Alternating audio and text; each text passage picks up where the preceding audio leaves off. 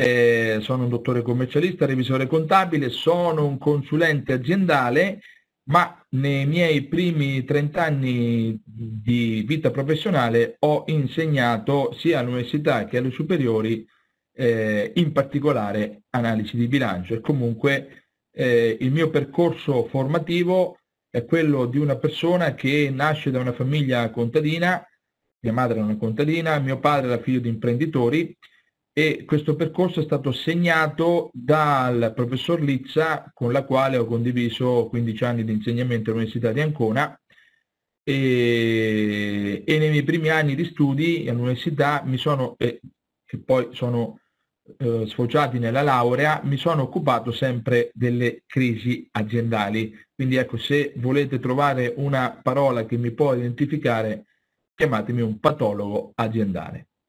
Ora, che cosa c'entra la patologia aziendale con la riclassificazione di bilancio? Beh, eh, c'entra tantissimo perché eh, l'analisi di bilancio, eh, il bilancio in generale è lo strumento che soprattutto in Italia, magari nei paesi anglosassoni oggi un po' meno, perché ovviamente le scienze aziendali sono evolute, le, il, il, bilancio è l'elemento da cui si eh, evince lo stato di salute delle aziende e soprattutto che cosa è successo. Quindi il bilancio, e, questo di, cui, di, quello di cui ci occuperemo, ha una portata eh, informativa eh, formidabile. Diciamo che è il raccoglitore dove ci sono più informazioni sull'azienda eh, eh migliore in assoluto. Um, io nel corso degli anni poi ho perfezionato i miei studi fino ad arrivare allo studio, ad esempio, di strumenti di controllo qualitativi, cioè non basati sul bilancio, come ad esempio la balance scorecard di, di Kaplan e Norton. Eh, bisogna subito fare questa distinzione a livello informativo fra strumenti quantitativi e strumenti qualitativi. Ecco, tutti gli strumenti quantitativi fanno riferimento al bilancio, cioè hanno come origine delle informazioni il bilancio. Gli strumenti qualitativi invece hanno come fonte di informazioni tutto il sistema informativo aziendale che non è fatto soltanto dalla contabilità e dal bilancio ma viene fatto anche da altre, da altre informazioni. E il controllo qualitativo generalmente non guarda i numeri del bilancio ma guarda le azioni che determinano i numeri di bilancio. Faccio un esempio. Se noi vogliamo analizzare le vendite passate, sicuramente prendiamo il bilancio. Se noi vogliamo vedere, poi sono eh, ratio, cioè sono indici che analizzeremo più avanti, qual è la rotazione del capitale investito? Passata, perché quella futura non possiamo saperla, eh, dobbiamo fare, prendiamo le, le, le vendite passate e le, eh, le, dividiamo per il capitale investito. Se invece volessi analizzare eh, le vendite che devo avere per sostenere l'equilibrio economico, cioè quelle in futuro, non posso guardare il bilancio, perché il bilancio si riferisce a ciò che è successo, cioè dice dopo. Ci, nel bilancio ci sono i risultati, cioè non ci sono i dati di quello che succederà. Primo, perché il futuro è diverso dal passato, quindi fare una proiezione del futuro in avanti è un'operazione che secondo me reputo stupida, perché il futuro è completamente diverso dal passato. Adesso sarebbe facile qui parlare del Covid, ma si potrebbero parlare eh, de- dei problemi politici, della difficoltà di riperimento di materie prime, eh, del mutamento delle condizioni economiche di stati e di continenti, ehm, delle condizioni climatiche. Quindi capite che gli ambienti esterni, sociopolitico, mercato, concorrenza e tecnologia che stanno attorno all'azienda mutano e mutando questi fattori ovviamente i risultati delle aziende che sono inglobati nei bilanci anch'essi sono diversi. Quindi proiettare il passato in avanti è un esercizio, scusatemi il termine, è un esercizio stupido.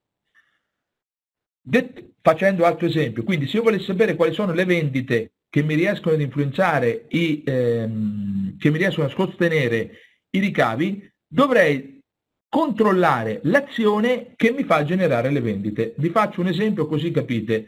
La Folletto, questo è vero, la Folletto ha un algoritmo per cui ogni 5 campanelli che suona un venditore della Folletto viene venduto, viene venduto una scopa automatica.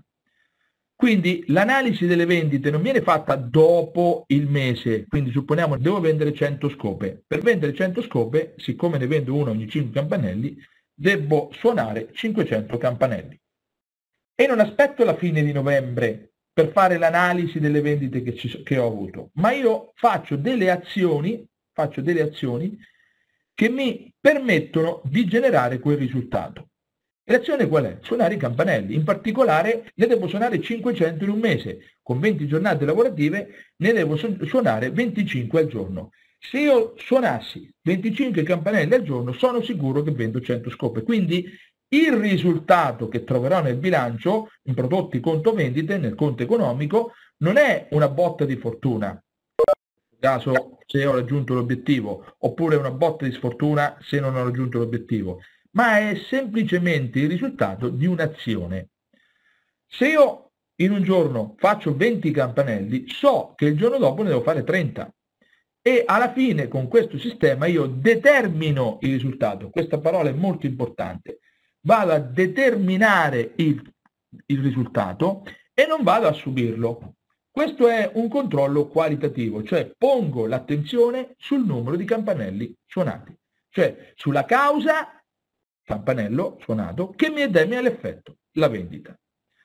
Questo è il controllo qualitativo, è il controllo che attualmente nel, attualmente nel mondo è più diffuso tutti gli stati moderni, eh, gli stati, scusate, tutti gli stati economicamente evoluti, ma anche Singapore, India, Malesia, tutti quelli che sono economicamente aziendalmente evoluti, usano la banda scorcata di Capra del Nord, che è un po' quello che avevo detto. Fra l'altro c'è anche un problema eh, ora collegato al 2086 secondo comma, che ha introdotto dal 16 marzo 2019 in vigore, molti si confondono nella riforma della crisi fra il, il, tutti gli articoli che governano lo stato di esecuzione, che devono entrare in vigore, che sono, stati, che sono oggetto adesso di modifica, da tutti gli articoli che invece eh, governano l'obbligo di prevenire la crisi, che sono in vigore dal 16 marzo, in particolare il 2086 secondo comma, che introduce l'obbligo in capo alle aziende di avere un adeguato assetto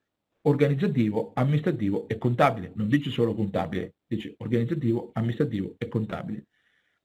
E quindi la domanda è, il bilancio, l'analisi di bilancio da sola, riesce a configurare un adeguato assetto organizzativo, amministrativo e contabile? Ecco, ci sono sentenze recenti, anche la Cassazione il 20 settembre l'ha detto, no, benché utile, non è sufficiente. Quindi oggi noi parleremo del controllo, inizieremo a parlare del controllo quantitativo, perché? Perché intanto bisogna sapere la storia dell'azienda, bisogna conoscere ciò che è successo e sicuramente quindi l'analisi di bilancio da questo punto di vista è utilissima.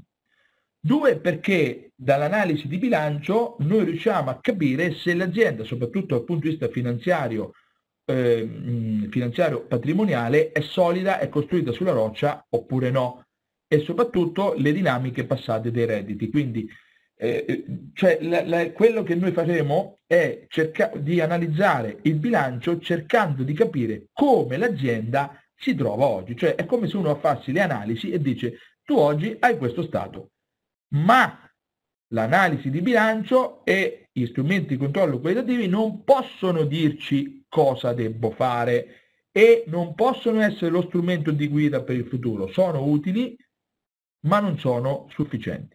Quindi fatta questa premessa e facendo un'ulteriore premessa a questo punto metodologica didattica, eh, vi voglio raccontare un po' perché in Italia ancora lo strumento dell'analisi di bilancio, gli strumenti quantitativi, quindi il budgeting, quindi il break-even point, quindi l'analisi di scostamenti, l'analisi dei costi, sono lo strumento di controllo predominante, perché noi viviamo nel paese di Fraluca Pacioli.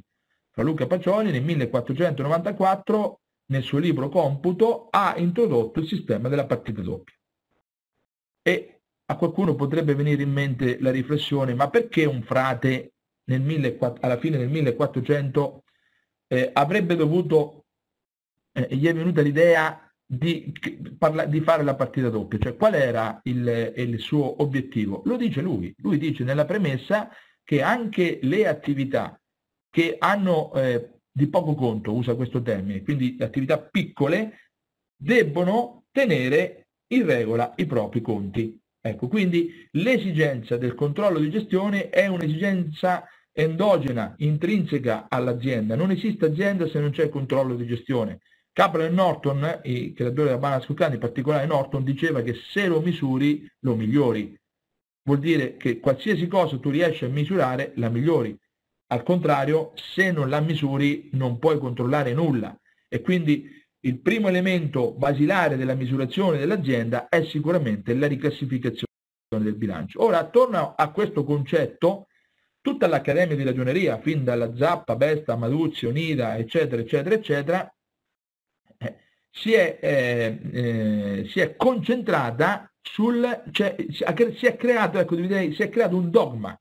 Un dogma, cioè, il dogma è come quello dello spirito, del, della Trinità, no? O ci credi è, è così, ma non si può dimostrare. Quindi eh, c'è il dogma, come si controlla l'azienda nel, eh, in Italia? Col bilancio, con analisi di bilancio, quindi riclassificazione, indici, eccetera, eccetera. Ecco, le prassi, soprattutto del controllo qualitativo della banana scoccata, stanno facendo molta fatica ad entrare in questo sistema, anche negli Atenei, sono pochissimi gli Atenei dove viene studiato il controllo eh, qualitativo, noi ci stiamo provando, io con Alberto Bubbio, che è colui che ha portato la banda scoperta in Italia nel 2001, traducendo i libri di Capra e Norton, eh, teniamo a Castellanza l'unico corso in Italia sulla eh, certificazione per eh, Balance Scorecard Developer, cioè per sviluppatori di Balance Scorecard, l'unica che c'è in Italia, è un corso eh, post-universitario aperto a tutti, anche a non laureati, eh, cioè, sono due livelli, ma si fa molta fatica. È uno strumento che qualche volta viene nominato a titolo di completezza, a titolo di notizia durante eh, la formazione degli esami dei, eh, dei, degli studenti, ma ehm, non è uno strumento che è entrato nella prassi. Sta entrando, anche perché, ripeto, la, ehm, eh, la, la, la normativa normativa sulla crisi d'impresa è evoluta col 2086 secondo comma verso un principio di prevenzione, cioè l'imprenditore deve operare tutto il, suo, tutto il possibile, quindi deve dotare l'azienda di un adeguato assetto organizzativo, amministrativo e contabile affinché possa prevenire la crisi e possa eh, preservare la continuità aziendale. La continuità aziendale, intesa in, ter in termini anglosassoni, che non è che l'azienda deve andare avanti, ma intesa nel termine, gli americani usano il termine going concern, cioè andare avanti facendo ogni giorno una cosa che dia un futuro migliore. Nei rapporti interpersonali, nei rapporti sentimentali, come si fa ad avere un futuro sempre migliore? Devi fare ogni giorno delle azioni nuove, delle azioni che riescano sempre a rinvigorire il rapporto. Quindi se l'azienda ogni giorno fa delle azioni che diano un futuro migliore, ha il going concern. Quindi per poter fare queste azioni, eh, per avere un futuro migliore, bisogna mettere tutto un adeguato assetto organizzativo, amministrativo e contabile. Detto ciò, sicuramente fra l'adeguato assetto organizzativo, amministrativo e contabile c'è l'analisi di bilancio. Sicuramente. C'è il bilancio e l'analisi di bilancio. E il primo step per poter poi trarre informazioni, ripeto, su quello che è successo, poco su quello che succederà, è il primo passo è appunto la riclassificazione di bilancio che è l'oggetto dell'odierna, dell'odierna sessione.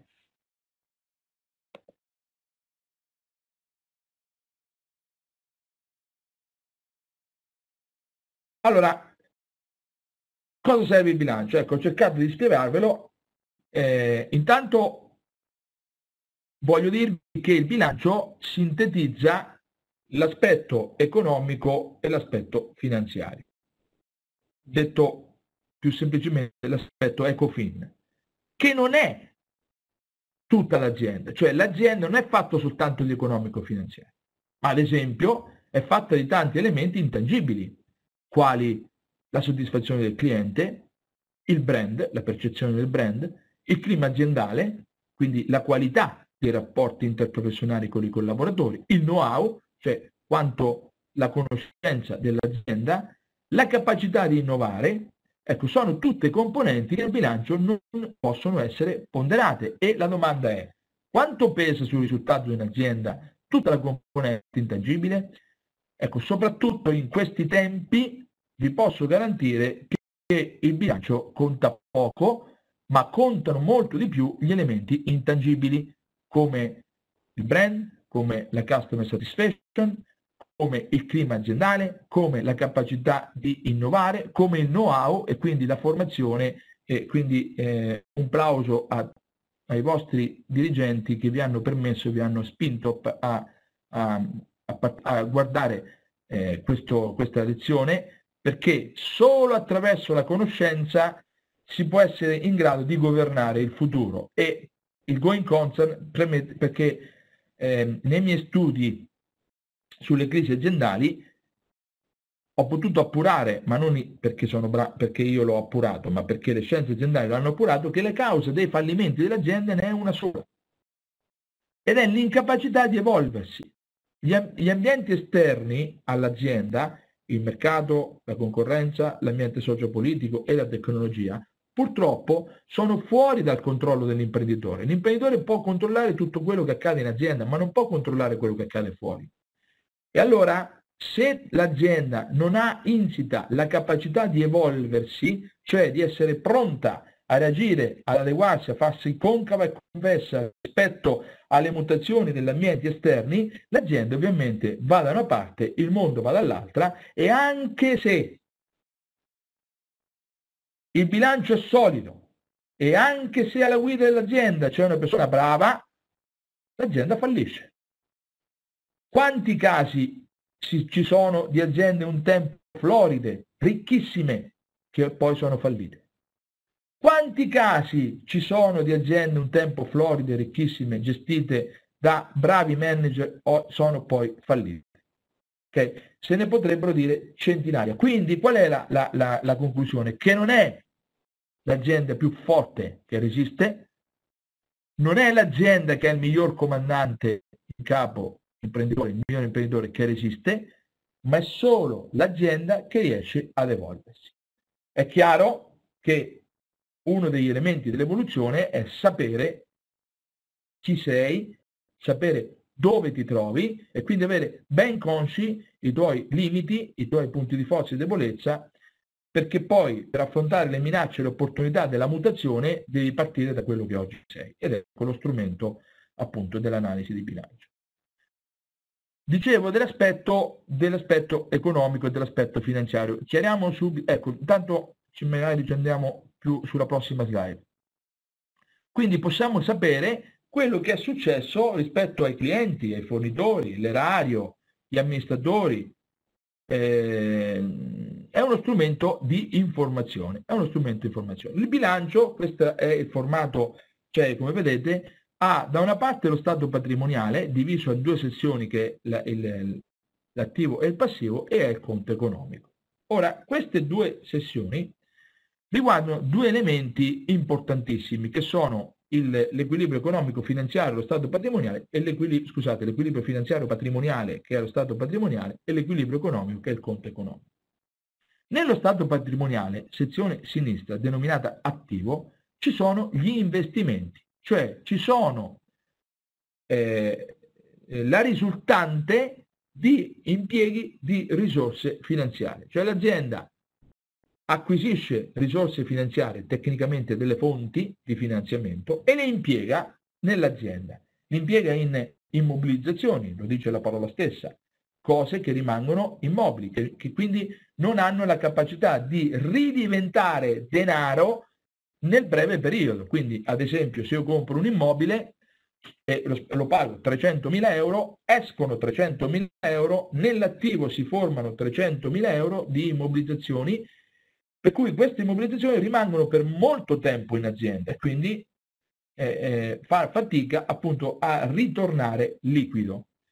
E sono immobilizzazioni anche eh, i beni materiali, tipo impianti, i macchinari, gli automezzi, gli attrezzi, gli utensili, le mobili macchine d'ufficio, gli arredi, insomma i computer, tutto quello che l'azienda riesce utilizzare per un periodo superiore al singolo esercizio, tecnicamente viene definita un'immobilizzazione, o meglio, viene definito un fattore produttivo a fecondità ripetuta.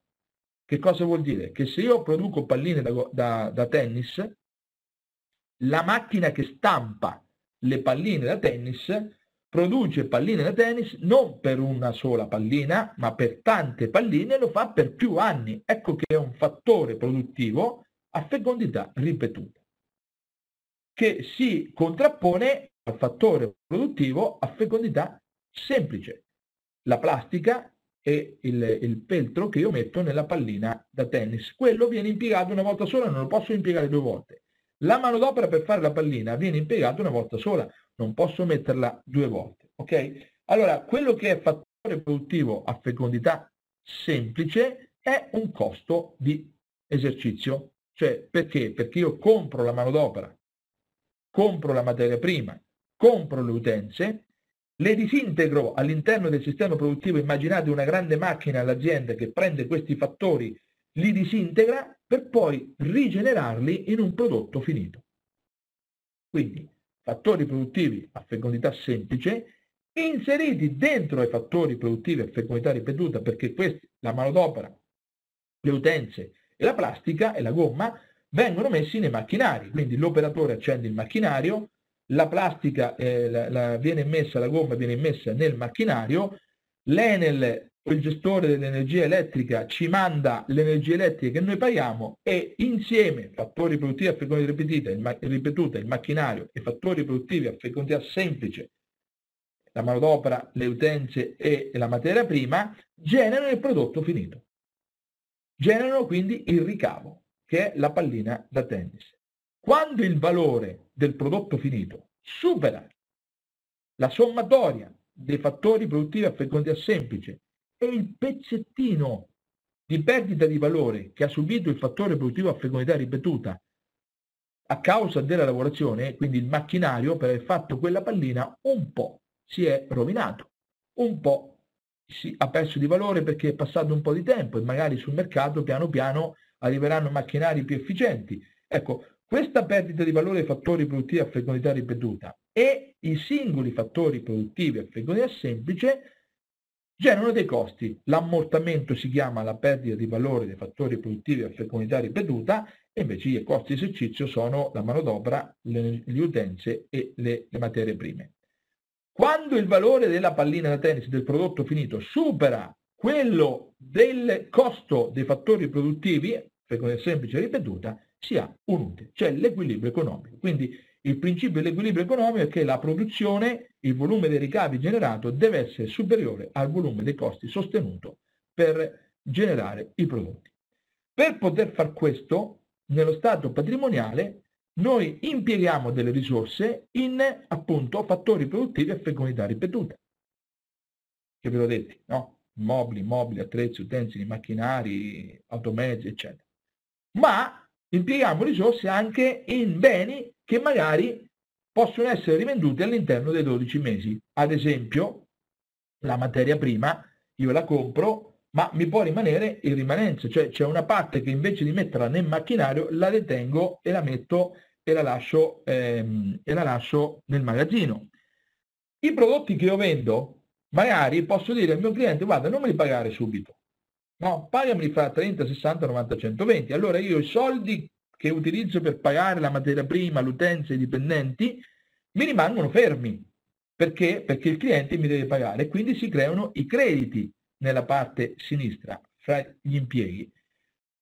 Poi potrei anche detenere come, eh, come riserva una parte in contanti. Quindi nell'attivo c'è il capitale che, diciamo così, viene investito in azienda e sono le immobilizzazioni, i crediti, il magazzino e i contanti, ok? E i conti correnti e i contanti. Questo compone l'attivo.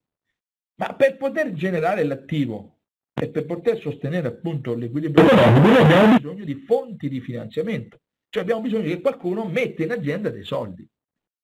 Quindi se io devo comprare un immobile e quindi questi 300.000 euro del mio immobile, come dovrei finanziarli? Cioè da chi me li dovrei far prestare? È chiaro che se io vado da un amico e gli dico guarda devo comprare l'immobile per la mia azienda, mi presti 300.000 euro per poterlo fare e quello magari me li dà pure. A un certo punto, dopo due mesi, quello mi viene sotto casa e dice senti Simone tu hai, ti ho prestato 300.000 euro ma hai comprato l'immobile ma a me quando me li dai questi soldi? E allora gli dico scusa l'immobile lo, lo tengo per altri 30 anni io ti darò un pezzettino all'anno in base a quello che lui ha prodotto. Lui mi ha detto, ma no, assolutamente, i soldi me li dai subito. Allora a quel punto dovrei rivendermi l'immobile e quindi questo per farvi capire che una fonte di finanziamento a breve termine, ecco, diciamo subito due concetti. Eh, c'è una convenzione, quando si usa il, il discorso di breve termine si intendono i 12 mesi. Ok? Quindi eh, fonte di finanziamento a breve termine significa che deve essere rimborsata a chi ce l'ha prestata in 12 mesi. Così come le, le, eh, gli impieghi a breve termine sono quegli impieghi tipo il magazzino, i crediti, che riescono a ritornare liquidi all'interno dei 12 mesi. Le immobilizzazioni, quindi tutti i fattori produttivi a fecondità ripetuta, proprio perché sono incastonati all'interno dell'azienda, invece eh, eh, hanno la necessità di dover essere eh, liquidati in più di 12 mesi. Okay? Dall'altra parte abbiamo le fonti. Quindi se io un'immobilizzazione che dura 30 anni me la finanzio a breve è un errore clamoroso, quindi non posso usare né il fornitore né gli amici e nemmeno le banche a breve, ma devo fare per esempio un mutuo che duri almeno 30 anni. Molto spesso si domanda, dice, ma, ma qual è eh, il miglior modo di finanziamento. C'è una regola aurea, la spieghiamo oggi la lezione, vorrei che se passasse eh, in questa lezione questo concetto già sarei soddisfatto, che la durata della fonte di finanziamento deve essere almeno uguale al tempo di impiego in azienda del fattore produttivo acquistato o dell'impiego dell'investimento fatto. Nel nostro caso 30 anni, noi dobbiamo avere un mutuo almeno di 30 anni, perché qualora la, la, la, noi dovessimo restituire dei soldi prima, non li avremmo. O li potremmo avere se l'investimento è stato particolarmente fortunato e ha prodotto redditi in quantità superiore alle aspettative, per cui ha restituito redditività in abbondanza e quindi magari siamo stati fortunati, ma la, la prudenza dice che se io devo comprare un automezzo e l'automezzo viene impiegato in azienda per 5 anni, la fonte di finanziamento deve essere almeno per 5 anni. Fosse di uno, succede che io questi 50.000 euro per l'automezzo li ho tirati fuori, l'automezzo ne ha prodotti soltanto 10 nel primo anno e i 40.000 euro dove li prendo? Devo sottrarli da altri pagamenti, devo sottrarli dal circuito del circolante e quindi succederebbe un bel problema. Tornando quindi a quali sono le fonti, ce n'è una che è la migliore di tutte, che è, fonte, che è una fonte che non scade mai, che si dice che è stabilmente vincolata all'azienda, che è il capitale proprio, cioè è il denaro che l'imprenditore o i soci mettono nell'azienda. E perché non scade mai? Perché chiaramente il capitale è l'ultima cosa che verrà restituita dall'azienda. Quindi prima rimborseremo i debiti dei terzi e poi rimborseremo il capitale proprio. Quindi se io dovessi fare, dice, qual è il modo migliore per finanziare un'azienda? Metterci i soldi propri. Okay? Qui ancora facciamo delle valutazioni eh, sociopolitiche. Okay? Se noi guardiamo il rapporto, questo è il primo indice che vi, che vi insegno, il rapporto fra il capitale dei terzi, cioè i debiti dei terzi, fratto il capitale proprio, supponiamo per esempio che ci sia 100 di debito, 100 scusate, di fonti di finanziamento, di cui 20 messe dai soci e 80 messe dai terzi, noi avremo un rapporto di 4. Cioè i debiti sono 4 volte il capitale proprio. Ed è un valore alto. Chi lo dice che è un valore alto? Ci lo dice l'analisi storica, l'analisi dei casi, no? la patologia aziendale e ci dice che questo rapporto deve essere al massimo, massimo tre volte. Quindi se io ho 20 di capitale proprio, i debiti al massimo possono essere 60. Già portarli a 80 significa aumentare i rischi perché poi una struttura così fatta genera oneri finanziari che devono essere remunerati dal, dal, reddito e quindi una parte del reddito invece di essere destinata a investimenti futuri, quindi alla ricapitalizzazione, alla rimodernizzazione, alla gestione dell'evoluzione futura, vengono destinati per pagare i debiti. È un po' il problema dello Stato italiano, perché la gran parte del reddito del PIL prodotto noi la destiniamo al rimborso degli oneri finanziari sul debito pubblico. Okay? Quindi gli oneri finanziari sono conseguenza di questa struttura. Nei paesi anglosassoni le aziende migliori hanno un rapporto di 2, ma anche le aziende italiane, c'è una costante. Se voi guardate le aziende che vanno bene, no? questo ve lo dico da patologo, hanno un rapporto pari a 2. Cioè, quindi hanno eh, 20 di capitale proprio, 40 di debiti dei terzi. Okay? Quindi c'è un rapporto pari a 2. Quindi le, le, il capitale proprio è la migliore fonte di finanziamento. Se io mi potessi finanziare al 100% col capitale proprio, l'azienda sarebbe costruita sulla roccia, non ci, nessun, non ci sarebbe nessun tipo di problema. È chiaro che quando questo non è possibile si ricorre al debito dei terzi. Ma anche lì ci sono dei debiti buoni e dei debiti cattivi. Ad esempio, se io faccio un mutuo nel caso dell'immobile a 30 anni, non è un debito cattivo perché è un debito che non scade.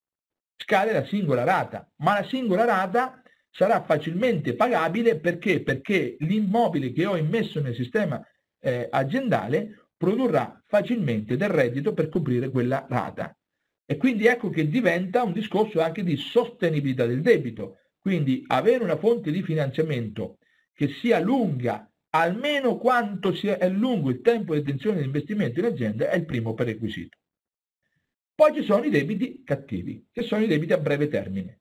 Quindi sono gli scoperti di conto, le anticipazioni di, del salvo confine, i, crediti, i debiti verso fornitori, i debiti verso l'erario, anche se l'erario è possibile rateizzarlo, ma ha un costo elevatissimo perché poi ci sono le sanzioni di interesse, e qui sono i debiti a breve. I debiti a breve devono essere, si dicono tecnicamente, debiti di funzionamento e si dividono nei debiti di finanziamento. Le due parole sono molto importanti perché i debiti di finanziamento servono a sostenere l'acquisizione di un fattore produttivo a fecondità ripetuta. Quindi è un debito che scade a medio-lungo. Ecco, medio sono 5 anni, lungo sono 10 o più. Okay? E, invece il credito del fornitore è un credito di funzionamento.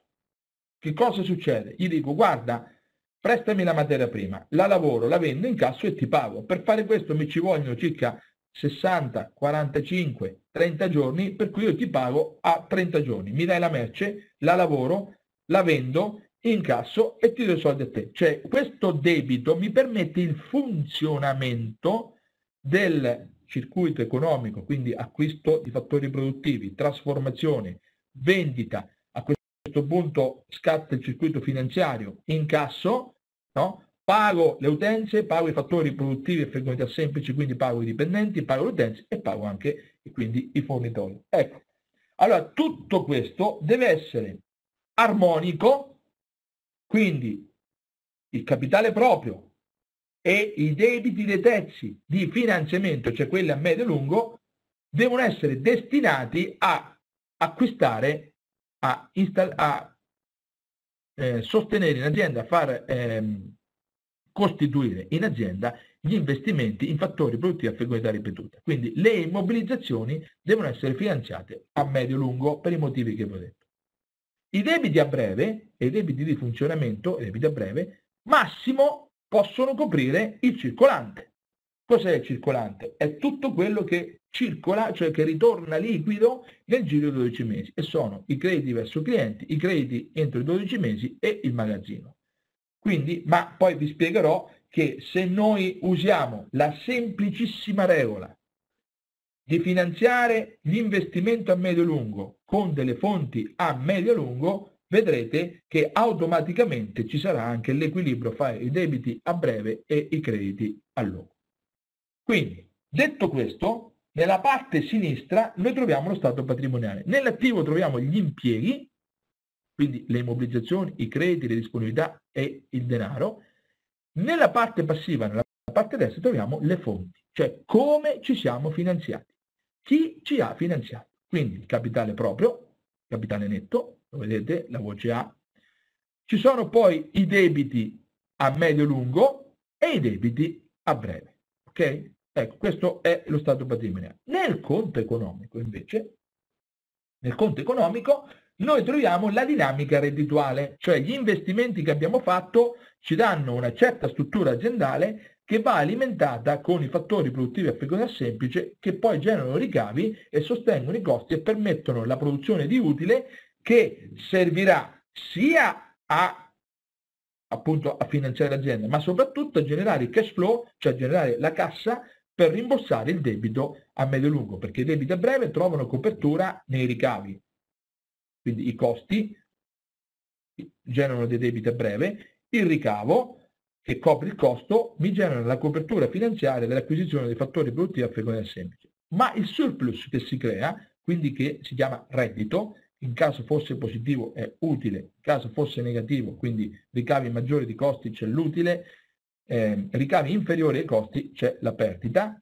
Questo reddito produce cash flow, cioè produce un surplus di liquidità che A viene destinato al rimborso dei debiti a lungo, B dovrebbe essere reinvestita in azienda, C spesso viene ripartita fra, fra i soci. Ecco, il primo elemento quindi dello stato patrimoniale della portata informativa l'abbiamo detto, nella parte sinistra troviamo gli impieghi e nella parte destra troviamo le fonti.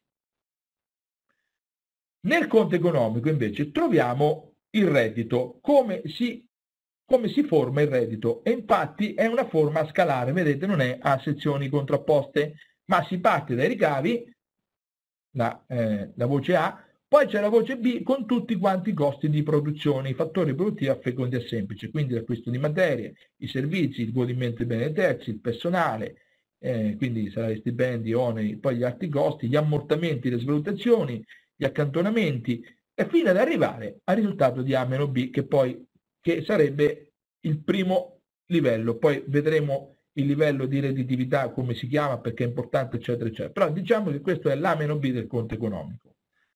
Sotto all'A meno B del conto economico ci sono i proventi finanziari. Ora, un'azienda che ha un reddito positivo a livello di A meno B potrebbe avere una perdita di esercizio perché gli interessi che paga conseguenti alla struttura finanziaria dell'azienda sono superiori a quelli del reddito prodotto. Quindi supponiamo A meno B 100, oneri finanziari 120, perdita di esercizio 20. Perché ci sono 120? Perché evidentemente l'azienda ha scelto di finanziarsi con i terzi. Quindi non ha messo l'imprenditore in azienda dei soldi, ma li ha presi a prestito. Questo prestito si paga con l'interesse e l'interesse è troppo grande rispetto all'utile che l'azienda produce. E torniamo allo squilibrio, capito perché eh, l'analisi di bilancio è importante? Perché ci fa capire qual è lo squilibrio. In questo caso è evidente che in una situazione di A meno B reddito e eh, utile, perdita di esercizio significa che la perdita è sotto l'A meno B è per colpa degli oneri finanziari perché c'è stato un errore nel, nel, eh, nel finanziarsi. Quindi se noi abbiamo un reddito negativo, non è detto, anzi molto spesso non è così, che l'azienda sia inefficiente, perché basta che qualcuno cambi la struttura finanziaria, quindi cambi la struttura delle fonti, quindi non lo so, per esempio abbiamo molti debiti a breve che producono interessi passivi, troviamo qualcuno che entra in società, ci mette dei soldi, paghiamo tutti i debiti e di colpo nel conto economico sparisce la sezione C, cioè non paghiamo più interessi e di colpo l'azienda produce reddito. Quindi attenzione a giudicare male le aziende in perdita. Ci sono le aziende in perdita strutturale, che la perdita deriva da A meno B, quindi già sono in perdita sull'A meno B, dalle aziende che invece sono in perdita perché la gestione finanziaria è stata, eh, diciamo così, non è stata corretta nella sua costruzione e quindi, ma è eliminabile, cioè la parte C, la parte degli oneri finanziari, è eliminabile perché è conseguente alla struttura finanziaria. Quindi se io modifico la struttura finanziaria e la miglioro, per esempio a zero i debiti verso terzi, elimino gli interessi e di colpo l'azienda mi ritorna. Mi ritorna inutile. Quindi già vedete, da questi due, soltanto facendo questo che io vi ho detto, questa analisi che vi ho detto, già io riesco a sapere tante cose dell'azienda, a fare tantissime valutazioni dell'azienda, no? Ma non basta, perché il legislatore ha introdotto un ulteriore elemento, ha introdotto la nota integrativa, che è la terza parte del bilancio. Lo strumento, lo stato patrimoniale, il conto economico e la nota integrativa sono tre documenti che insieme formano il bilancio. Poi c'è anche, per aziende un pochino più grandi, c'è anche la relazione sull'andamento gestionale fatta dagli amministratori. A cosa serve la nota integrativa e la relazione sull'andamento gestionale? Serve a chiarire, a rendere, tecnicamente si dice intellegibile, quello che viene scritto sul bilancio. Cioè, per esempio, non so, spese per servizi. Che vuol dire? Quali sono i servizi? Che cosa c'è scritto nel valore che io leggo a bilancio? Cosa è compreso? Vado a leggere la nota integrativa e troverò che all'interno della nota integrativa, se è fatta bene, se è fatta bene, perché la nota integrativa deve essere fatta bene, deve essere intellegibile, la descrizione dei costi che la compongono, ho fatto un esempio un po' strano perché poi nel conto economico non è obbligatorio fare queste gestione, come invece lo è ad esempio nello stato patrimoniale delle fonti. Quando ci sono per esempio i debiti, nella nota integrativa voi andate a vedere i singoli debiti, cioè quanto, perché trovate la voce di che sono debiti, tutti, ma dice, con i fornitori quanti ne ho, con l'erario quante ne ho, con i dipendenti quante ho, il TFR lo vedo perché è la voce C e a parte, ma altre eh, con l'Inps, no?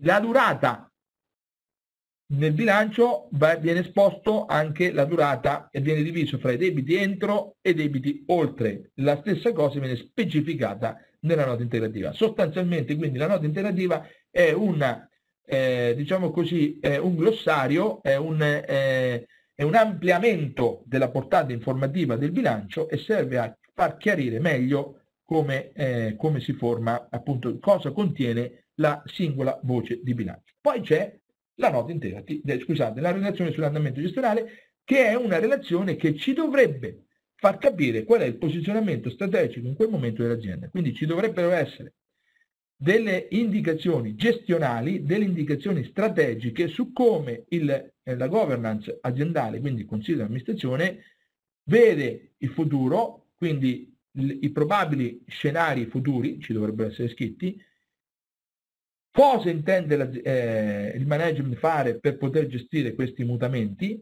quali sono le strategie, quali sono eh, gli indirizzi di investimento, insomma ci dovrebbe essere indicato qual è appunto l'andamento futuro, o meglio l'idea di investimento e l'idea di governance che l'azienda si dà per il futuro. Sempre se questo è fatto bene.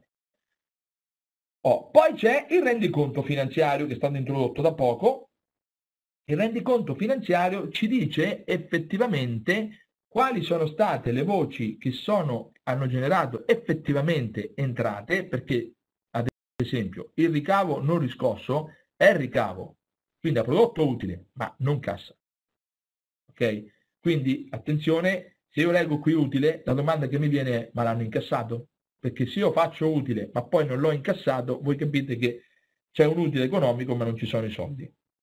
Al contrario, ci possono essere dei costi che io ho messo a conto economico ma che, di cui non ho ancora pagato. Quindi ci potrebbe essere eh, un utile piccolo ma una cassa più alta perché magari ho compensato con una dilazione più lunga di pagamento. Ecco, nel rendiconto finanziario vengono eh, diciamo così, eh, sistemate queste, non dico anomalie, queste discrepanze, questa dicotomia fra la variazione economica e la variazione finanziaria e viene rimesso tutto in pari, cioè vengono tolte tutte le variazioni economiche che non hanno generato poi una variazione finanziaria. Per cui il rendiconto finanziario mi dà esattamente la cassa prodotta dalla, dall'azienda. Poi si può avere un rendiconto finanziario, ma questo è, una, è un particolare, è un di cui fatto sul cash flow, cioè proprio sulla cassa vera, si può fare anche un rendiconto sul CCN, cioè sulla variazione del capitale circolante netto, quindi soltanto eh, considerando anche i crediti e i debiti. Però diciamo, facciamo che il rendiconto sia riferito alla cassa perché è una distinzione è una distinzione migliore e, e, e più efficace. Ora, tutto questo sarebbe molto bello, sarebbe, molto, sarebbe fantastico, non molto bello, sarebbe fantastico, se non che c'è il problema della valutazione. Cioè nel bilancio, e quindi, anche, e quindi sia nello stato patrimoniale che nel conto economico, e, e nella nota integrativa, ci sono delle voci che sono la cui valutazione è oggettiva. Okay? Per esempio, io sostengo un costo per la manodopera di 100, lì non ci sono dubbi, è 100. Acquisto un macchinario per 100, qui non ci sono dubbi, è 100.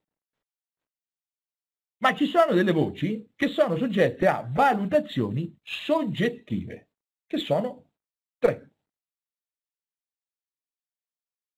La prima sono le rimanenze. A fine anno mi rimangono delle rimanenze in magazzino. Le ho prodotte, quindi ho consumato fattori produttivi a frequenza semplice, ho eh, prodotto questi, queste palline da tennis e ce l'ho in magazzino. Quanto valgono quelle palline da tennis?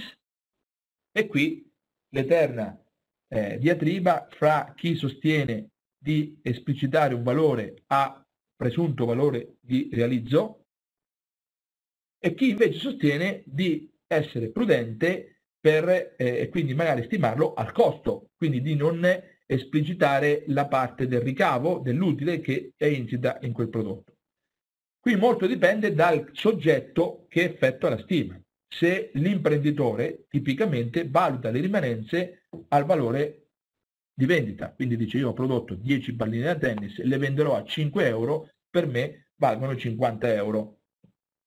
Arrivo io, che sono il suo consulente o eh, che quindi ho l'obbligo di tutelare i terzi e arriva anche quindi lo Stato italiano che dice, lo Stato in generale, che dice siccome il bilancio è un documento che deve informare i terzi, non può dare delle informazioni migliori rispetto a quello che sono in realtà. Quindi tu potrai vendere la pallina a 5, ma siccome per farla ti è costata 3, io credo che la rappresentazione più prudente sia quella del costo di realizzo e non quella della, eh, del valore presunto di realizzo. Quindi tu non metti 50 in bilancio, ma ne metti 30. C'è un problema, e fra 50 e 30 sono 20 euro di meno di reddito. E allora interviene l'Agenzia delle Entrate e dice no, come? mi sottraete eh, base imponibile?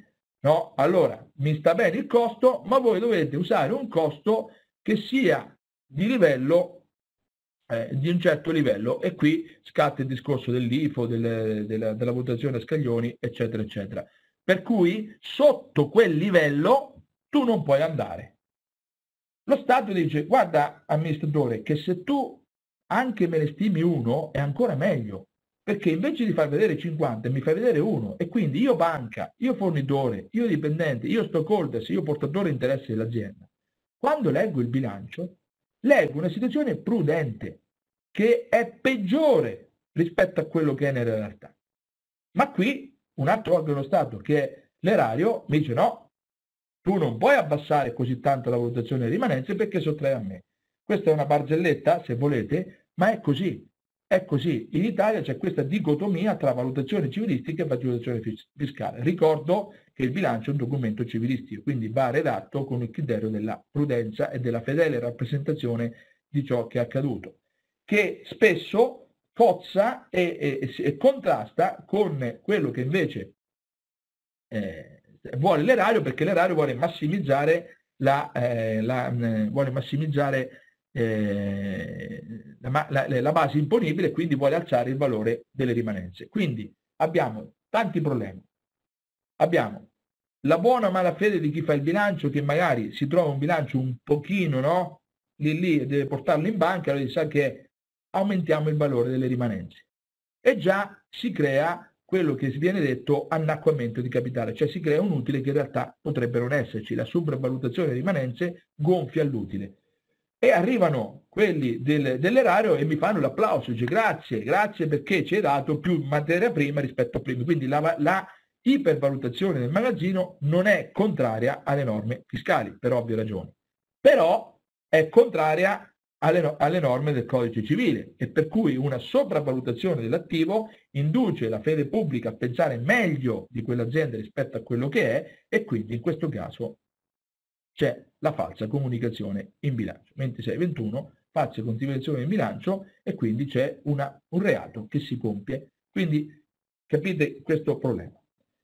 La seconda voce da, da stimare sono gli ammortamenti. E attenzione, torno sulle rimanenze. Se voi vi guardate qualsiasi bilancio, noterete che molto spesso il valore di rimanenze è tanta roba. Quindi un valutare un 10% in più, un 10% in meno, cambia completamente il giudizio sull'azienda. Ed è uno dei tanti motivi per cui il criterio di, di eh, controllo quantitativo non è corretto. Ok?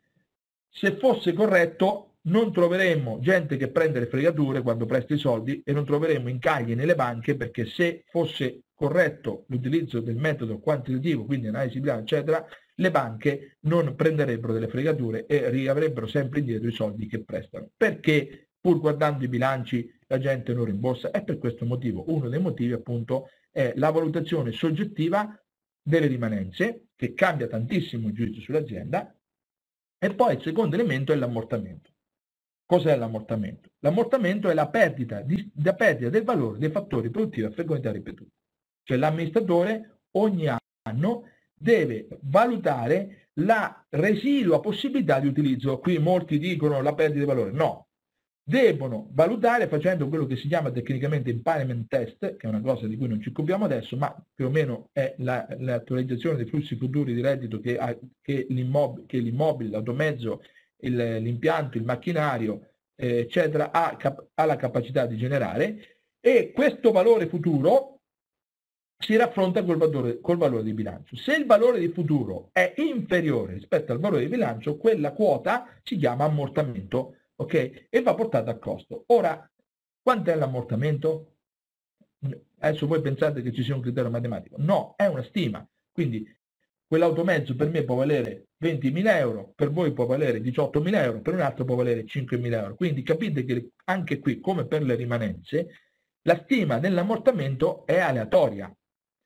E anche in questo caso, se guardate i bilanci, l'ammortamento pesa tantissimo, pesa tantissimo.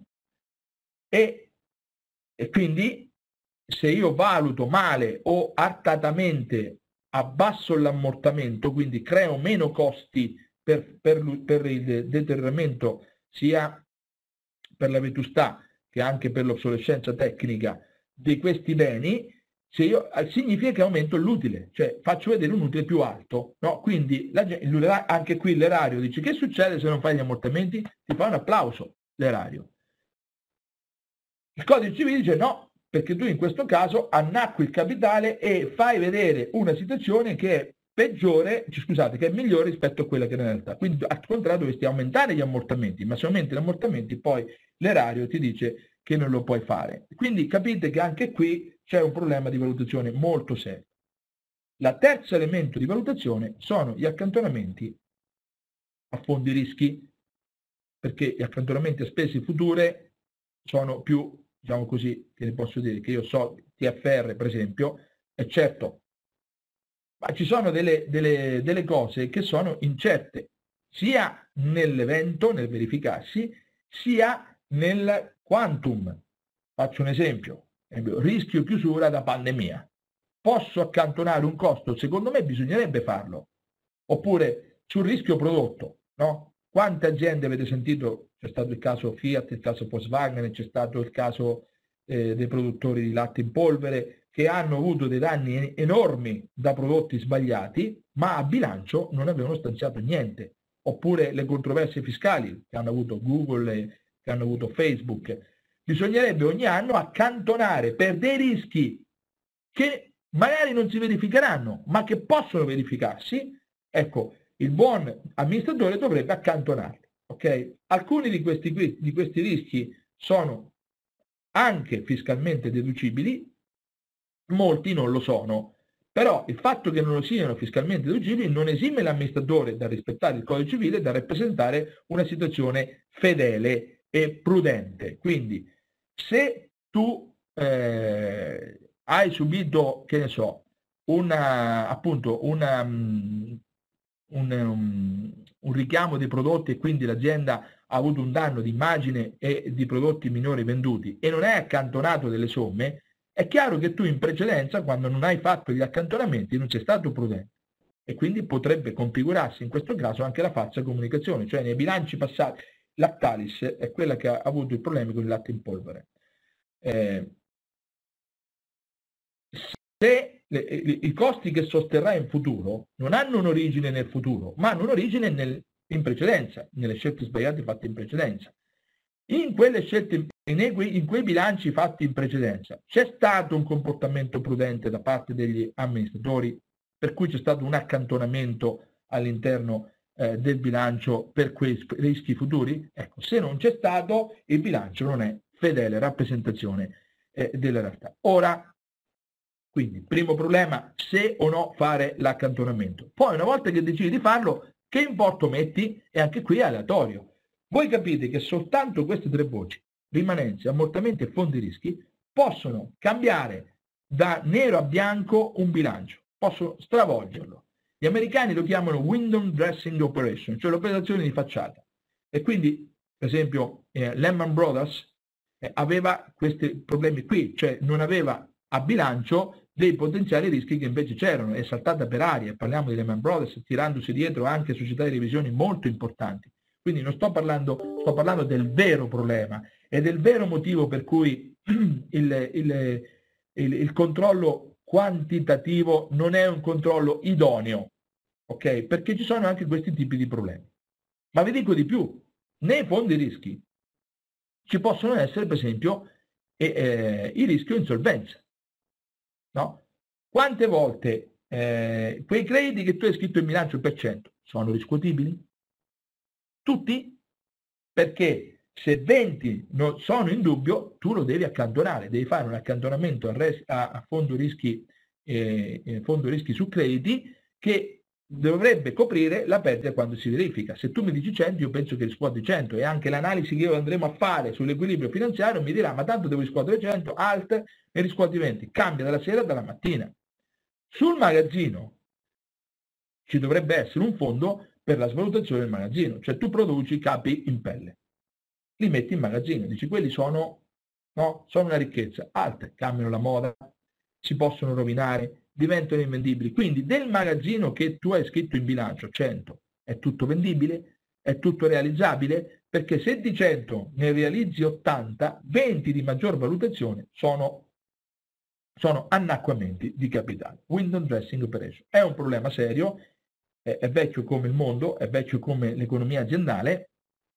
Questi problemi sono ampiamente superati dagli strumenti del controllo qualitativo di cui ho parlato, il principale dei quali è la balance, la balance scorecard.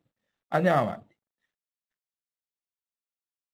Ecco, quindi la redazione del bilancio e la successiva riclassificazione, che un po' è già fatta nel bilancio, perché come avete visto, noi abbiamo messo l'A meno B, quindi la sequenza delle voci scalare è stata una riclassificazione che è diversa dal normale bilancio a sezioni contrapposte che noi troviamo appena esce dalla contabilità. Dall'altra parte avete visto che vengono raggruppate le immobilizzazioni, viene raggruppato il circolante, quindi viene fatta una sorta di riclassificazione. Quindi questa attività eh, obbedisce all'esigenza appunto di determinare delle grandezze che sono intermedie all'interno del totale dell'attivo, del totale passivo, all'interno delle, delle formassi del reddito, per aumentare la portata informativa. Cioè, la, la, riclassificazione serve ad aumentare la portata informativa che già incita nel bilancio. Quindi se io voglio migliorare la informativa del bilancio, non devo fare altro che continuare a migliorare la riclassificazione, anche se già gran parte della riclassificazione viene fatta nei due, nei due bilanci. Ora, noi possiamo avere due criteri che è il criterio funzionale, cioè secondo eh, l'appartenenza delle voci alla gestione caratteristica. Qui bisogna un attimo che vi introduca questo concetto di gestione caratteristica. Che cos'è la gestione caratteristica? La gestione caratteristica è quella tipica, è quella ripetitiva, cioè se io faccio palline da tennis, le faccio per tutti gli anni e se la mia azienda genera A meno B positivo, cioè ricavi meno costi aziendali senza gli oneri finanziari, molto probabilmente questa sua caratteristica la, ripet la ripeterà nel tempo. Ovviamente potrebbe perderla piano piano, però è, più, è stabile. Quindi cioè, i costi caratteristici, i ricavi caratteristici sono quelli tipici, ok? Poi ci sono i costi e i ricavi accessori, tipo una gestione immobiliare, faccio palline tennis ma ho acquistato degli immobili tempo fa, oggi non mi servono più, l'ho riconvertiti e l'ho affittati. Ecco, quello lì è accessorio, non è caratteristico, ok? Per quanto riguarda invece il criterio eh, finanziario dello stato patrimoniale, quindi usato nello stato patrimoniale, eh, possiamo riclassificare le voci di bilancio a secondo della loro esigibilità dei debiti e a secondo della loro capacità di ritornare liquidi degli investimenti. Quindi se un investimento ritorna liquido nei 12 mesi è a breve, se un investimento invece rimane per più di 12 mesi è a lungo, è immobilizzato. Okay? E così se un debito va rimborsato entro i 12 mesi a breve, se va oltre e entro i 5, mesi, 5 anni è a medio, se va oltre i 5 anni è a lungo. Quindi funzionali in base all'appartenenza o meno alle stesse caratteristiche della gestione caratteristiche, il criterio finanziario invece in base al grado di eh, liquidità e di esigibilità, liquidità degli investimenti e esigibilità delle fonti di finanziamento. Ecco, se volessimo rappresentare, la, parliamo, del, parliamo adesso dello stato patrimoniale, secondo un criterio finanziario, partendo dall'attivo, inizieremo subito a mettere ciò che è liquido, cioè ciò che è immediatamente denaro, e sono appunto i conti correnti e la cassa, e si chiamano liquidità immediate. Le differite sono, non sono cassa, ma sono lì lì per esserlo. Il credito verso cliente non è cassa, ma, ne, ma fra 30 giorni lo sarà e quindi mettiamo lì tutti quanti i crediti nelle liquidità differite, mettiamo tutti quanti i crediti che scadono entro 12 mesi. Attenzione, prima grossa eh, osservazione. Abbiamo detto che i crediti potrebbero non essere riscossi. Quindi nelle liquidità differite io devo sottrarre ai debiti il fondo svalutazione crediti che troverò nel passivo e lo devo mettere a diminuzione delle differite perché il valore delle liquidità differite non deve essere quello che sta a bilancio ma deve essere quello che effettivamente l'amministratore ha previsto di incassare. E qual è la somma che l'amministratore ha previsto di incassare? Sono i crediti meno il fondo svalutazione crediti, cioè meno il totale degli accantonamenti delle perdite presunte su crediti, cioè anche prudenziale, che ogni anno si fa. Quindi nelle differite va messo questo.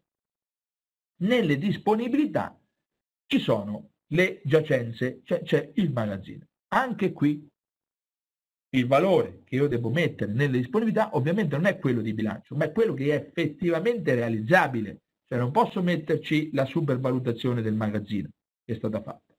Quindi anche qui la regola generale è che i fondi di rettifica che trovate nel passivo devono essere imputati all'attivo. Quindi quando si fa la reclassificazione il fondo deve essere portato in diminuzione. E troviamo la prima grande categoria, importantissima per l'equilibrio finanziario, che è l'attivo corrente ed è la somma delle immediate più le differite e più le disponibilità. Cioè sarebbe quello che l'azienda potrebbe avere come disponibilità liquida nell'arco dei 12 mesi. Cioè se io aspettassi 12 mesi, tutte queste qui diventerebbero denaro. Ok? Ed è una voce fondamentale. Poi trovo l'attivo immobilizzato e sono i fattori produttivi a fecondità ripetuti. Quindi metto le immobilizzazioni tecniche, le tecniche sono gli impianti, i macchinari, eh, gli attrezzi, gli utensili, eccetera, eccetera. Tutto quindi quello che è tangibile ma che serve per l'attività. E poi abbiamo le immobilizzazioni immateriali, gli intangibles. Ora, quando io ho iniziato gli studi di economia aziendale, gli intangible non erano una forma anche a livello quantitativo, tranne che per le società che facevano software e che avevano dei, dei, dei brevetti, ma poi il loro valore non è che era, che era così alto. Oggi, e attenzione, non solo a livello quantitativo rappresentazione del bilancio, ma anche effettivamente a livello strategico, cioè l'investimento in intangible non era una cosa strategica, contava molto di più la ciminiera, il macchinario, quindi a partire dalla prima rivoluzione industriale quello che contava non era il know-how, non era il brevetto, ma era la capacità di produrre, no? quindi la capacità di generare prodotti, di fare, di fare, di fare beni. Oggi invece le aziende, proprio perché eh, la velocità di mutamento degli ambienti esterni è, si è boosterizzata eh, il, COVID, il Covid, che è passeggero lui, speriamo, non sarà passeggero per l'economia aziendale, perché ha impresso un'accelerazione paurosa alla mutazione che comunque sarebbe avvenuta. Quindi sarebbe avvenuta. Quindi se prima l'orizzonte strategico poteva essere l'anno, il quinquennio, Oggi l'orizzonte strategico per l'azienda è il mese, la settimana, in alcuni casi anche il giorno. E quindi uno strumento di valutazione, di controllo basato sull'analisi dei risultati e spesso questi risultati non arrivano mai in tempo perché appunto frutto di una prassi contabile che deve fare la stima, che deve valutare il magazzino, che deve aspettare le fatture, che deve aspettare l'estratto conto, adesso magari le fatture, diventa uno strumento obsoleto uno strumento fuorviante che deve essere mitigato con altri strumenti di controllo qualitativi.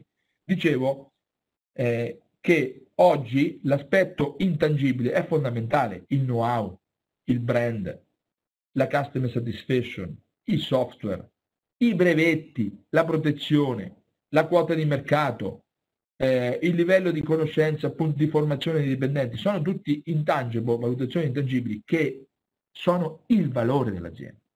Se voi domandate oggi a un imprenditore quanto vale la sua azienda, molto probabilmente vi dirà non vale niente. Perché?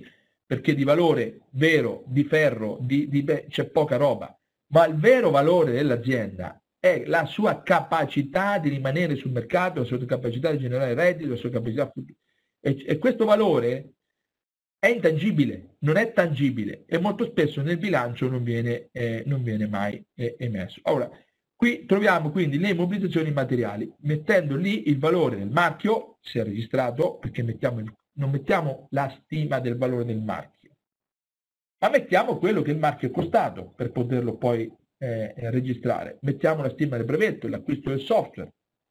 È chiaro che uno mi potrebbe dire, eh ma il marchio vale di più, eh ma il brevetto vale di più, eh ma il software vale di più. A questo punto se tu, eh, se tu eh, fai un aumento di questo valore crea un accumento di capitale perché evidenzi delle cose che non ci sono e anche qui qualora questa cosa fosse fatta un po' borderline si creerebbe appunto un sviamento del giudizio rispetto a quell'azienda. A questo proposito apro una parentesi, molto spesso lo Stato italiano introduce la possibilità di fare delle rivalutazioni e queste rivalutazioni, per esempio epoca Covid sono state fatte per creare, si aumenta il valore di questi beni per adeguarli, perché molto spesso sono inferiori rispetto al valore che effettivamente hanno sul mercato, in modo tale che l'eventuale maggior valore si eh, creasse una riserva nel, nel, nel, capitale netto, una riserva da rivalutazione per conguaglio monetario, tecnicamente si chiamava. Perché questo? Perché creando maggior capitale netto si riesce ad attutire l'impatto delle perdite che al tempo si eh, sono generate eh, col Covid, per cui l'azienda non va in liquidazione perché ha eroso tutto il capitale netto dalle perdite, ma eh, riesce a coprire le perdite attraverso la rivalutazione, delle, eh, la rivalutazione delle immobilizzazioni. Quindi le immobilizzazioni immateriali, nette perché nette? Ecco, perché nell'attivo, nello stato patrimoniale vecchio, c'era da una parte l'attivo e dalla parte il fondo ammortamento, cioè il valore in bilancio è dato dalla quota che si chiama costo storico, cioè quello che io ho pagato a suo tempo meno le quote di ammortamento accantonate ogni anno in un contenitore che si chiama fondo ammortamento. Quanto vale? Costo storico 100, fondo ammortamento 60, valore a bilancio 40. Ok? Questo è il valore contabile tecnicamente su cui va calcolata la plusvalenza, la minusvalenza in caso di cessione. Qui, qui dovete mettere le immobilizzazioni al netto dei fondi, quindi fondi, stessa regola per i fondi rettifica dei crediti e del magazzino, viene messa a decurtazione dell'attivo. Quindi il totale B è esattamente il valore delle immobilizzazioni al netto dei fondi. Se io sommo l'attivo corrente, quindi immediate, differite e disponibilità, più l'attivo fisso, ottengo il capitale investito, cioè tutto quello che l'azienda ha investito. Il capitale investito da chi è stato finanziato? È stato finanziato dal capitale proprio e dai mezzi dei terzi, da debiti. Quindi il capitale proprio sostanzialmente sarebbe un debito verso il socio e i debiti dei terzi sono quelli che l'azienda ha attinto da, da soggetti che non sono eh, i soci. I debiti, le fonti, sostengono l'attivo. Okay? Le fonti, a loro volta, e passiamo nella sezione destra, le possiamo dividere in passivo corrente, cioè tutti i debiti che scadono entro i 12 mesi, dal passivo consolidato, cioè tutti i debiti che scadono oltre i 12 mesi. Chiaramente nel passivo corrente ci va anche la quota del mutuo che scade nei prossimi 12 mesi, cioè mutuo 100, 10 lo pago nell'anno che verrà, eh, allora 10 va nel corrente, nel passivo considerato va 90. Ok, ecco quindi qui una prima operazione di riclassificazione. Se io sommo il passivo corrente dal passivo consolidato, ottengo il totale passivo, ottengo sostanzialmente i debiti dei terzi. Poi c'è il capitale netto, cioè dovrebbe essere il capitale a disposizione dell'imprenditore, che è dato dai soldi che lui ha messo all'inizio, capitale sociale o soci conto finanziamento in conto futuro aumento di capitale, eccetera, eccetera, più gli accantonamenti degli utili precedenti non distribuiti e dell'utile in corso. Quindi se io prendo tutto quello che l'imprenditore ha spostato da casa sua e lo ha messo dentro l'azienda, più tutto quello che l'azienda ha prodotto come utile che l'imprenditore non si è prelevato, ottengo il capitale netto, che sarebbe anche il capitale proprio. Ora, è il rapporto che vi dicevo, P fratto N, cioè i debiti dei terzi fratto N, attenzione, quando è superiore a 3 è un problema, perché se è superiore a 3 c'è uno squilibrio, se è superiore a 3 si generano oneri finanziari, eccetera, eccetera. Vedrete che in alcuni casi arriviamo a 10, 11, 12. Cioè questo qui, questo è proprio eh, è un fattore culturale. Le aziende italiane sono sottocapitalizzate. Quando utilizzate questo termine significa che il rapporto fra i debiti dei terzi e il capitale proprio è alto. Quindi c'è poco capitale proprio e molto debito da parte dei terzi. Ok? Chiaramente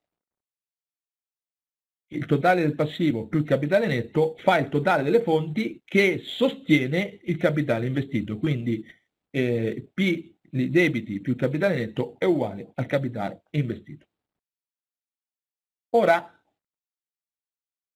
la più importante, la più importante valutazione che si può fare sullo stato patrimoniale è questa qui che vedete. Secondo me anche, potrebbe finire qui, perché poi da qui si capisce tutto. Ora, se voi vedete, noi abbiamo due grandi eh, raggruppamenti che sono le liquidità immediate, le differite e le disponibilità e le mobilizzazioni. Questa, questa rappresentazione è, è, utilissima. Fatto 100 il totale dell'attivo, si, si fa la percentualizzazione del conto economico. Okay? E quindi vedete che le, le mobilizzazioni, per esempio, sono la gran parte dell'attivo, le disponibilità sono una bella percentuale, poi le differite e poi le immediate. L'attivo corrente, lo vedete, si contrappone al passivo corrente. In questo caso l'attivo corrente è superiore al passivo corrente. Ma perché l'attivo corrente è superiore al passivo corrente? Perché questo imprenditore, quando ha fatto gli investimenti in immobilizzazioni, è stato attento a finanziarsi con delle fonti che abbiano una durata superiore a quella delle immobilizzazioni. Infatti, se voi vedete il capitale netto è, vedete, è grosso modo la metà dei debiti a lungo, quindi il rapporto è al 50, eh, rapporto è 2, quindi molto buono. Ma ha preso molti debiti a lungo, tant'è che se io sommo il capitale netto più il passivo consolidato ho un valore più alto delle immobilizzazioni se vedete. Ed qui ci sono le immobilizzazioni e qui abbiamo il passivo consigliato. La differenza fra il passivo corrente e l'attivo corrente è data, quindi in questo caso positiva, è merito delle scelte di, di, finanziamento dell'imprenditore, cioè non è perché lui ha saputo riscuotere, no, lui quando ha investito, ha comprato un immobile, si è finanziato a lungo con una durata superiore al, alla durata dell'immobile. Quando ha comprato il macchinario, si è finanziato a lungo con una durata superiore rispetto alla permanenza dell'impianto. Tutto questo ha creato che le fonti stabilmente vincolate all'azienda, quindi net, ehm, capitale netto più passivo consolidato, è di molto superiore alle immobilizzazioni e quindi ha generato quindi quello che si chiama capitale circolante netto, che è meglio visibile qua. Vedete, io ho la parte verde, quindi liquidità immediate, differite e disponibilità, che è superiore al passivo corrente. Quindi se io dovessi chiudere domani e liquidassi tutto il mio attivo corrente, riuscirei a pagare il, eh, il, il mio passivo corrente. Ma il, si chiama capitale circolante netto, sarebbe il capitale circolante lordo, quindi liquidità immediate, liquidità differite, più le disponibilità, meno il passivo corrente mi dà il capitale circolante lordo. Ma se vedete, perché si crea questo? Perché il passivo consolidato più il capitale netto su, sono 32 e 70, quindi lui ha comprato 60 di immobilizzazioni. Come la finanziate? 40 ci ha messo i soldi lui, un po' li ha messi lui, un po' non, li ha, si, li ha creati l'azienda e non ha prelevati. La restante parte, 32, l'ha presa a lungo, quindi 72, 72, che hanno creato di, eh, contro 60 di mobilizzazioni, quindi io ho speso 60, 12.000 euro sono, sono fonti a lungo che io non devo restituire, quindi ho speso 60, 12.000 che sono esattamente la differenza fra le liquidità immediate, le differite, le disponibilità e il passivo corrente. Quindi quando sento dei fenomeni sul web che parlano di, ehm, eh, di quick ratio, di eh, analisi dell'indice di disponibilità, test acido, acid test, eccetera, eccetera, eccetera, lasciate perdere, lasciate perdere, lasciate perdere. L'unico indice di bilancio che mi fa capire se, la, se l'azienda è strutturata bene da un punto ha equilibrio finanziario si chiama MASA, margine struttura allargato ed è la somma del capitale netto più le fonti a lungo meno le immobilizzazioni. Quando c'è massa positivo, margine struttura allargato, cioè quando le fonti a lungo superano le immobilizzazioni, c'è equilibrio finanziario matematicamente, cioè c'è CCN positivo. Con un'unica eccezione, ma questa eccezione è presente dappertutto. Uno mi potrebbe dire, Simone, Qui capitale circolante netto positivo, quindi le, eh, l'attivo corrente supera il passivo corrente, ma i crediti sono tutti discutibili? Ma il magazzino è tutto vendibile? E questa è una bellissima domanda. Perché se c'è un dubbio su questa cosa e se quindi la risposta è non lo so, o addirittura la risposta sia eh, probabilmente no, significa che tutte queste valutazioni, per via delle window dressing operation, cioè appunto della difficoltà di stimare le rimanenze, gli ammortamenti e i fondi rischi, tutto questo discorso va a farsi benedire. Ok? Ma io quello che voglio dirvi è che oggi vi sto semplificando il lavoro. Lavorate sul MASA, non lavorate sul capitale, sul, sull'acid test, sull'indice di disponibilità, non fatevi infinocchiare da tutte quelle parole inglesi, eccetera, eccetera. L'unico valore che ci serve è questo. Se c'è masa, c'è equilibrio finanziario. Se non c'è masa, non c'è equilibrio finanziario. E come fa a esserci masa? Basta che le fonti a lungo, e le fonti a lungo sono i debiti terzi a lungo, oltre i 12 mesi, e il capitale netto, siano superiori alle immobilizzazioni. Se c'è questo, c'è capitale circolante netto. Vedete? Sono uguali. Sono perfettamente uguali. Quindi è, è una cosa molto semplice. Ok? È una cosa molto semplice a condizione, ma questa condizione vale per tutte le possibili agit test, disponibilità, tutte le, le diavolerie che volete fare, a condizione che i crediti siano riscuotibili e che il magazzino sia vendibile. Se avete dei dubbi, e quindi gli istituti di credito per esempio cosa fanno? Per default magazzino la metà, crediti verso clienti 70%, cioè nel dubbio quando vai a analizzare un bilancio falla tu la svalutazione, perché è molto, molto, molto, molto improbabile, soprattutto nei periodi tempestosi, ma ormai il mondo è costantemente tempestoso, fra pandemie, fra eventi atmosferici, fra guerre, fra squilibri, eccetera, eccetera. Quindi eh, eh, l'instabilità è la, è la stabilità, cioè è la costanza, cioè se c'è una costante è l'instabilità fate sempre la svalutazione prudenziale, cioè togliete valore dal magazzino, togliete valore dai crediti e quindi il risultato sarà genuino. E quando c'è massa, c'è equilibrio finanziario. Ok? Lo vedete da questo punto di vista. Ora la domanda è, c'è un altro motivo per cui prendere il MASA. Perché il MASA è facile da calcolare, mentre il CCN per poterlo calcolare hai bisogno di tenere la contabilità aggiornata, hai bisogno di registrare tutti i pagamenti in banca, ritorno di registrare, tutto, deve avere la contabilità aggiornata. Perché il MAS è facile? Perché allora ho tre valori e sono le immobilizzazioni. Le immobilizzazioni sono facilmente reperibili nel registro beni ammortizzabili. Quindi prendo il registro beni ammortizzabili, tolgo il fondo ammortamento, ho il valore dell'ammortamento. Tre minuti. Okay? Un clic e trovo il valore delle immobilizzazioni. Il passivo consolidato. Il passivo consolidato sono i debiti a lungo, generalmente, e il TFR. Eh, scusate, nel passivo consolidato c'è anche il TFR. Perché?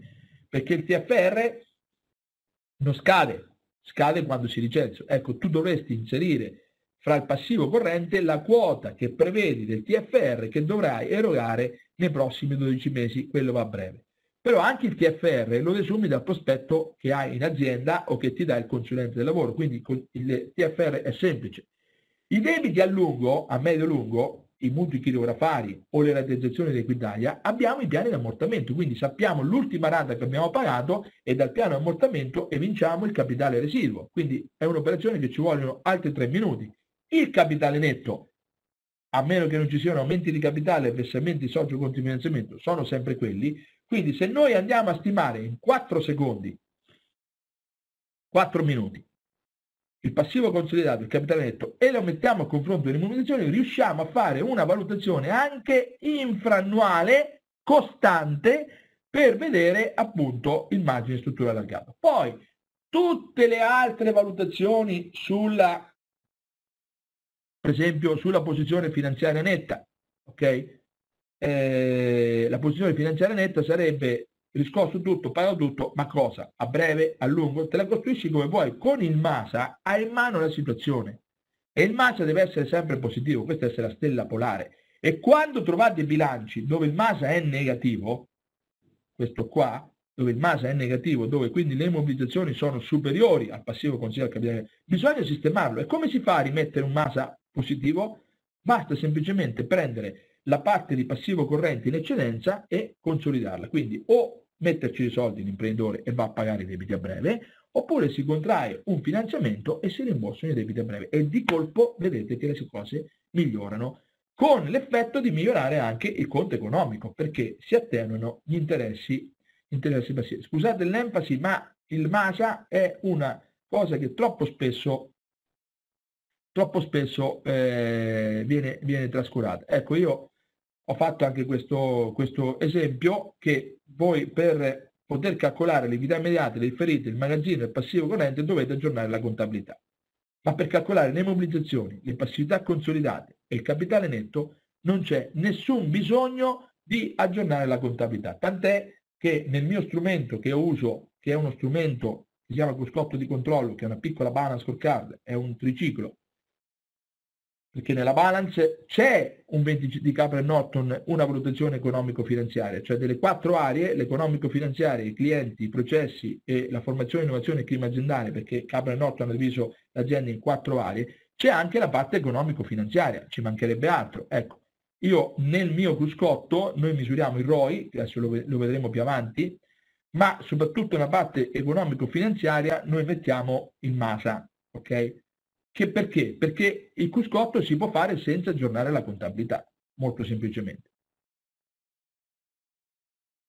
Ora passiamo alla riclassificazione del conto economico. Eh, nel conto economico noi abbiamo detto possiamo usare la, il criterio funzionale, quindi la gestione caratteristica dalla gestione non caratteristica, quindi eh, i ricavi e i costi eh, delle palline da tennis sono caratteristiche, i ricavi e i costi della gestione dell'immobile e dell'affitto è, non è caratteristico.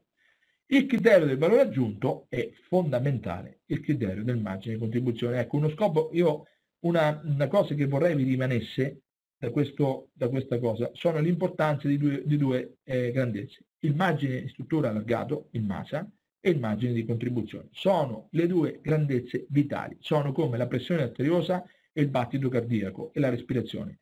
Molto spesso si valutano appunto dei fenomeni che soprattutto leoni da tastiere del web, no, che si riempiono la bocca con dei termini, poi si perde di vista la sintesi, perché senza la sintesi e per fare la sintesi esistono poche variabili. Questo è un principio di matematica. Se voi misurate un fenomeno e prendete tanti elementi, la gaussiana, la curva di Gauss che vi restituisce, no, la, si appiattisce. Se invece voi usate poche variabili, vedete che allora si rischia. Allora anche nell'analisi di bilancio non dovete disperdervi in milioni di valutazioni, poche valutazioni di sintesi fondamentali, perché con la sintesi fate l'analisi. Dall'analisi fate la cura e la cura deve essere invece lì sì, invece nel particolare. Molte aziende hanno il problema dell'iperproduzione di dati, hanno talmente tante informazioni che non riescono più a trarre un ragno dal buco. Ok? Quindi ecco, eh, l'analisi discriminante prevede che ci siano 4, 4, massimo 5 indici. Altman, che ha fatto lo Z-score, ne parleremo nelle prossime lezioni, che è l'indice diciamo, che nell'economia aziendale più degli altri riesce a percepire la, la, la possibilità di default dell'azienda, ecco l'indice di Altman è eh, fatto da 5 indici, non da 60 indici. Okay? Ecco, per me il margine di contribuzione, il ROI e il MASA sono i tre indici fondamentali che voi dovete tenere presente. Okay? Oltre anche al, al TIGEC, al tasso di gestione l'incidenza della gestione è questa caratteristica perché quello ci dice quanta parte del reddito prodotto, del reddito operativo, ma ne parleremo, verrà consumata dal, eh, dagli, interessi, dagli interessi passivi. Ora, la gestione corrente, quella della produzione delle palline da tennis, ci genera quello che viene detto reddito operativo o reddito caratteristico, che è sostanzialmente l'A meno B del conto economico. Quindi il legislatore ci ha aiutato, pensate una volta quando studiavo io, dovevi riclassificarti lo stato, dovevi prendere i singoli conti del conto economico e metterli o sopra o sotto la gestione caratteristica a seconda se il costo era tipico o non era tipico. Okay? E, e, e, quindi a livello didattico c'era un po' da, da, divertirsi sia quando facevo lo studente, perché mi, era, era, un problema, ma mi divertivo quando facevo il professore perché eh, lì ovviamente gli studenti trovavano difficoltà. E, ehm, quindi che cos'è il reddito operativo? È il reddito della gestione caratteristica, della gestione tipica, della gestione ripetitiva, di quello che l'azienda sa fare. Ok? Quindi, per esempio, nel reddito operativo la plusvalenza non c'è. Ok? L'affitto temporaneo non c'è. Eh, il bonus che ci viene dato una volta tanto non c'è perché non è caratteristico, non è ripetitivo. Lì ci deve essere quello che è ripetitivo. Ed è fondamentale perché se un'azienda ha reddito operativo, molto probabilmente tipico, caratteristico, ripetitivo, si ripeterà anche nel corso degli anni. Ecco perché è fondamentale che questo ci sia. Tutto quello che non è caratteristico è messo sotto, ok? Come gli interessi, gli interessi, le plusvalenze, le minusvalenze, le imposte, eccetera, eccetera, eccetera. Ecco, volendolo riclassificare, noi abbiamo i ricavi, il costo del venduto. Il costo del venduto sarebbe eh, tutto quello che serve per poter produrre il prodotto che poi viene venduto. Quindi una commerciale è il costo di acquisto, per un'azienda di produzione sono tutti quanti i costi. E troviamo l'utile lordo industriale, a cui vanno tolti i costi commerciali, quindi le provvigioni, la rete vendita, eccetera, eccetera, i costi operativi, l'amministrazione, e quindi si trova l'utile operativo. Okay? E queste tre, costo del venduto, costo commerciale e costo amministrativo, sono importanti perché ad esempio come abbiamo fatto la percentualizzazione dello stato patrimoniale, si potrebbe fare la no, si potrebbe, si deve fare la percentualizzazione del costo del venduto sui ricavi e quindi magari dire che un anno X i costi sono stati 50% e l'anno dopo sono stati 55%, è chiaro che c'è stato un maggior consumo. La stessa cosa fatta con i costi commerciali e i costi amministrativi.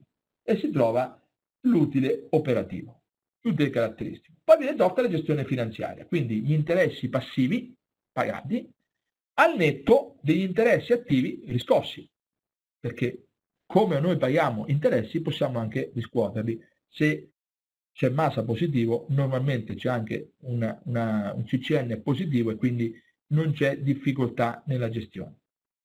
Poi c'è la gestione patrimoniale, dicevo appunto degli affitti, per esempio, tipicamente, no? O delle gestioni accessorie, che ne so, eh, si hanno delle attività collaterali molto piccole che non sono caratteristiche sporadiche, no? E quella è appunto eh, eh, potrebbe essere inserita qua.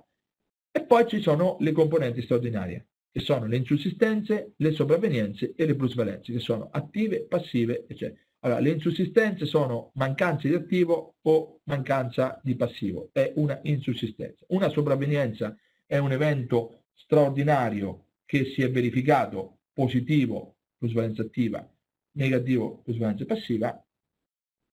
E poi ci sono le plusvalenze che sono la vendita, il ricavato di eh, immobilizzazioni materiali ad un valore superiore, plusvalenza, a un valore inferiore, minusvalenza rispetto al valore contabile. Ripeto, il valore contabile sono, è dato dal eh, costo storico meno i fondi ammortamento. Poi ci sono le imposte.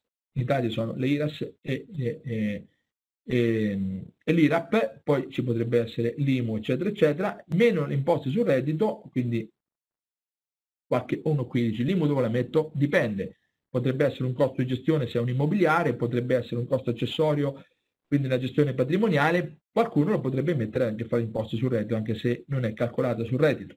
Alla fine troviamo l'utile netto, okay? quindi a scalare. Il conto economico che noi troviamo, quello nei bilanci, è un conto economico che si avvicina moltissimo a questa, a questa situazione qua.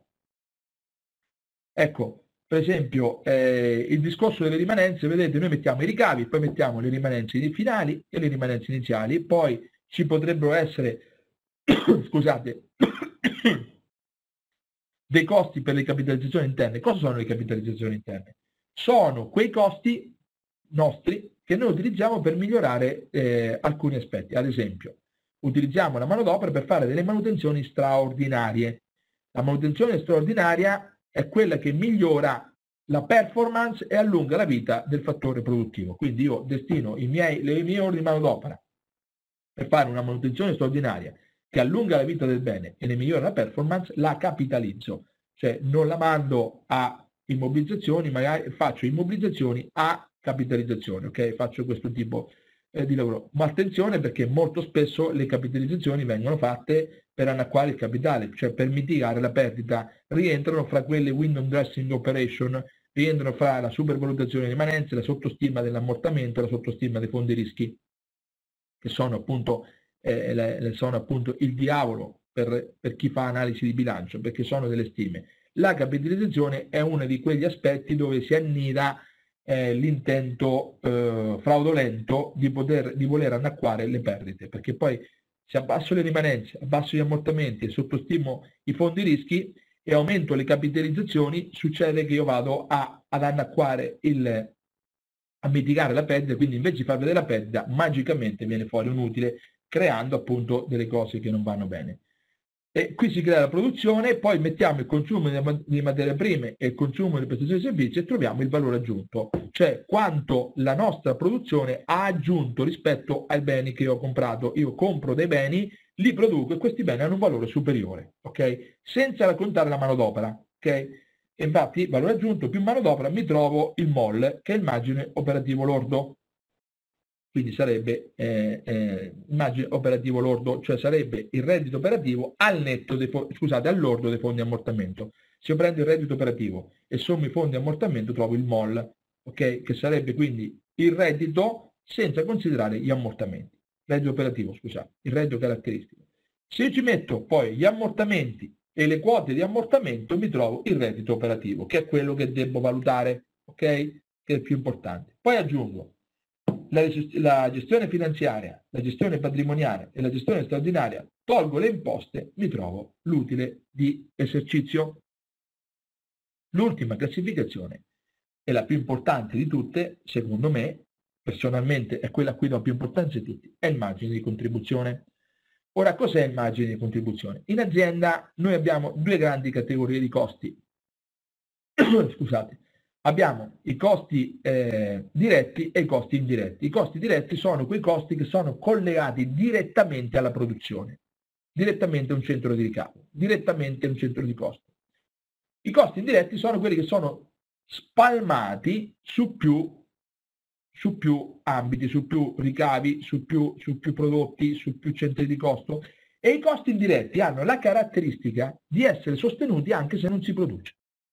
Canone d'affitto, le spese della manodopera, ad esempio, in Italia, mentre all'estero c'è più flessibilità, quando uno chiude l'attività, purtroppo, se non c'è la cassa integrazione, il costo della manodopera lo deve pagare. Non è che fa o fa fare le ferie, oppure anche chiudendo l'azienda, lasciando il dipendente a casa, se magari quel giorno tu non hai lavoro, purtroppo devi pagarlo. Ecco, quel costo secondo me è indiretto perché sia che tu produca, sia che tu non produca, quel costo lo, lo sostieni comunque. Allora, noi abbiamo i costi di quando si alza su la serranda, come la chiamo i costi indiretti, immaginate mille, cioè io fra affitti, stipendi, spese per professionisti, eh, interessi, assicurazioni, eh, tutti quei costi che io sostengo, anche se non produco, mettete che spendo 1000 euro. Ok? La mattina tiro sulla serranda, già, boom, 1000 euro spese. Supponete che io abbia un negozio di scarpe, quanto fatturato devo fare per pareggiare quei 1000 euro? La domanda è sbagliata, perché la vera domanda è quanto margine devo fare per pareggiare quei 1000? Perché se io fatturo 3000, ma ho venduto 2.900 euro di scarpe acquistate, cioè 3.000 di ricavi e 2.900 mi sono costato, ho guadagnato 100 euro. Ne devo coprire 1.000 e a quel qua che io sto ancora a 900 di perdita.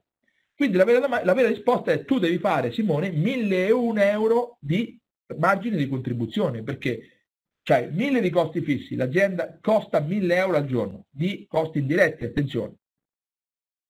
Devi trovare un margine, cioè ricavi meno costi diretti, per 1.001 euro, così guadagni un euro.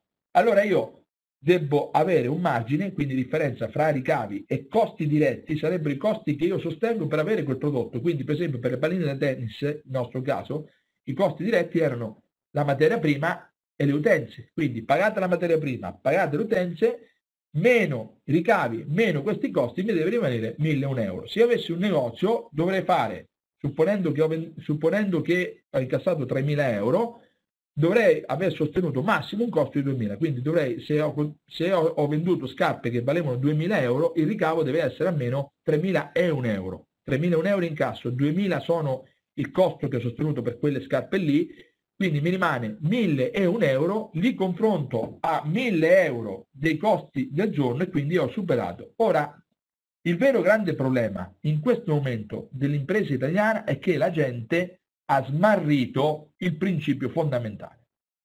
L'impresa deve produrre reddito. L'impresa deve produrre reddito, scrivetelo, scrivetelo negli studi, nelle aziende. L'azienda deve guadagnare, non esiste. Se voi parlate con un vecchio imprenditore, la prima domanda è ti fa quanto guadagni? Non si può fare un'azienda per girare i soldi.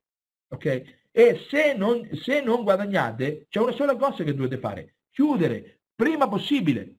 Come si fa a sapere se tu guadagni o no? Non puoi aspettare sei mesi la chiusura del bilancio. Dici faccio la situazione a giugno, forse adesso qualcuno di voi starà vedendo il bilancio di settembre, ma siamo già a novembre.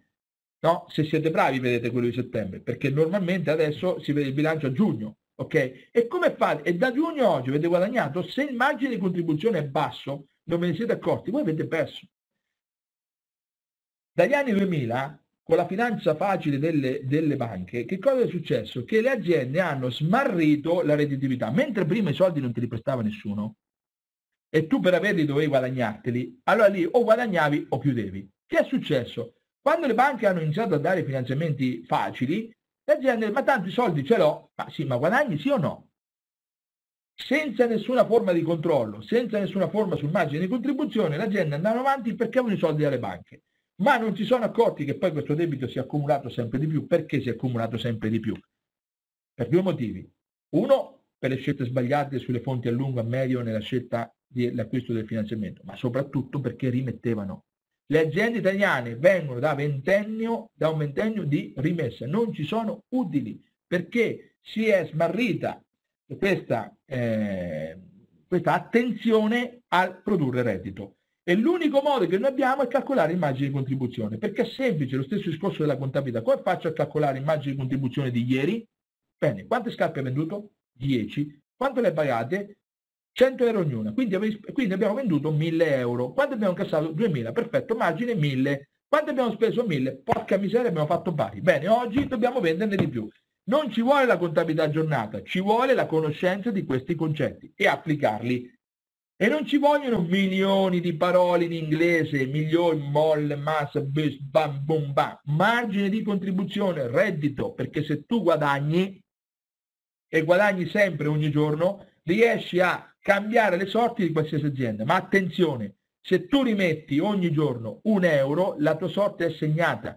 Quindi, benissimo le operazioni sulla parte finanziaria di ristrutturazione del debito, quindi se c'è il massa negativo lo rimetto a posto, ma poi se la redditività non produce margine di contribuzione è una vittoria di birro.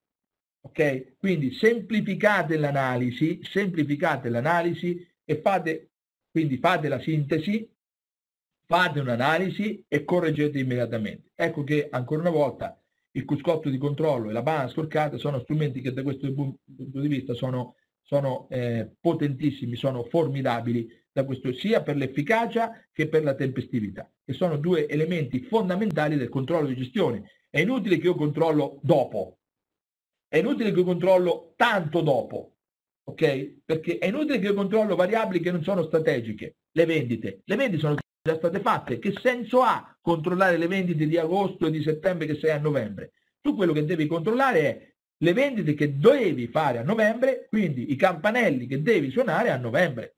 Ok? E tutto. Quanti campanelli devi suonare?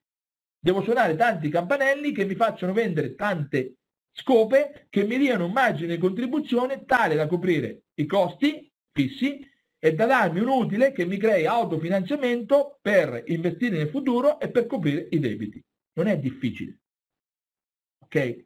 Il problema è che purtroppo in aziende che hanno sedimentato la capacità di rimettere e di non calcolare bene il margine di contribuzione, purtroppo questo accade. Ecco, qui vi propongo un metodo semplice, ma già ve l'ho detto, tra l'altro eh, ci sono dei video miei sulla, su, solo sul margine di contribuzione che magari se c'è tempo eh, vi potete andare a vedere per poter completare questa, questa analisi. Allora, partiamo dai ricavi netti, mettiamo i prezzi, i, i ricavi e i costi diretti, generalmente i costi diretti sono variabili, ok? Variabili perché? Perché variano, li sostieni solo se produci, se non produci non li sostieni, ok? Quindi mettiamo la produzione, quindi mettiamo le materie prime, mettiamo eccetera, eccetera. Attenzione perché nel margine di contribuzione io il costo della manodopera lo considero fisso, non lo considero variabile, perché uno costerebbe troppo misurarlo e poi comunque non misureresti mai l'inefficienza. Un consiglio che vi do, mettetelo come costo fisso, tanto in Italia il costo della manodopera è fisso. Okay? Quindi mettiamo i costi di produzione, ripeto, dove io non metto mai il costo della manodopera, poi metto i costi di vendita, per quelli che sostengo, quindi trasporto per esempio, le provvigioni. L'amministrazione solo quelli che eh, sostengo se c'è da, da, vendere, perché altrimenti il costo di amministrazione, quindi so, l'ufficio, il commercialista, le assicurazioni, quelle sostengo comunque e vanno nella parte dei, dei costi fissi, quindi soltanto i costi variabili, eh, solo i costi variabili. E mi trovo immagine di contribuzione. Poi metto i costi specifici, posso mettere, che ne so, eh, devo, de, devo, comprare per fare, per fare eh, questo, questo devo comprare un leasing, un, un, macchinario in leasing. Ecco, il costo del leasing, l'affitto potrebbe essere un costo fisso specifico, cioè che io comunque pago. Io generalmente i costi fissi nel margine di contribuzione non lo metto perché io lavoro soltanto al primo margine. Qui mi fermo qui. Margine di contribuzione lordo. Fine. Questo qui deve coprire tutti i costi indiretti. Gli altri che non riesco a misurare li metto come costi indiretti e se immagini di contribuzione lordo mi copri i costi indiretti, boh, io sono a posto, capito? Io ho generato reddito, ho pagato tutti i costi indiretti, ho reddito, adesso spingo per avere un reddito tale che mi consente di pagare i debiti e che mi consente di reinvestire per il futuro. Però posso andare oltre, posso trovare il semilordo e metto i costi fissi comuni, cioè metto altri costi fissi tipo potrei mettere, ecco per esempio l'esempio eh, del, del, ragioniere che faccio venire soltanto per fare le bolle di, eh, di consegna. Ok? E poi metto, e dal margine lordo passo al reddito operativo, poi metto la gestione finanziaria, la gestione patrimoniale e, e la gestione straordinaria. Poi le imposte e il reddito. Sono tre metodologie diverse Ecco, io quello che ho voluto sintetizzarvi è, eh, sono appunto, vorrei che vi rimanesse il principio del MASA, quindi che le fonti essere, le fonti a lungo devono essere superiori all'attivo fisso, e questo si ottiene finanziando i beni in un certo modo, e vorrei che vi rimanesse che eh, la misurazione del margine di contribuzione e del reddito operativo. Queste sono due variabili fondamentali che si possono generare dal bilancio. Io vi ho anche insegnato una strada diversa cioè di arrivarci senza avere la contabilità aggiornata, perché il fatto di avere i dati in ritardo è un vero e serio problema. Io eh, grazie dell'attenzione, eh, vi saluto e vi rimando alle mie prossime lezioni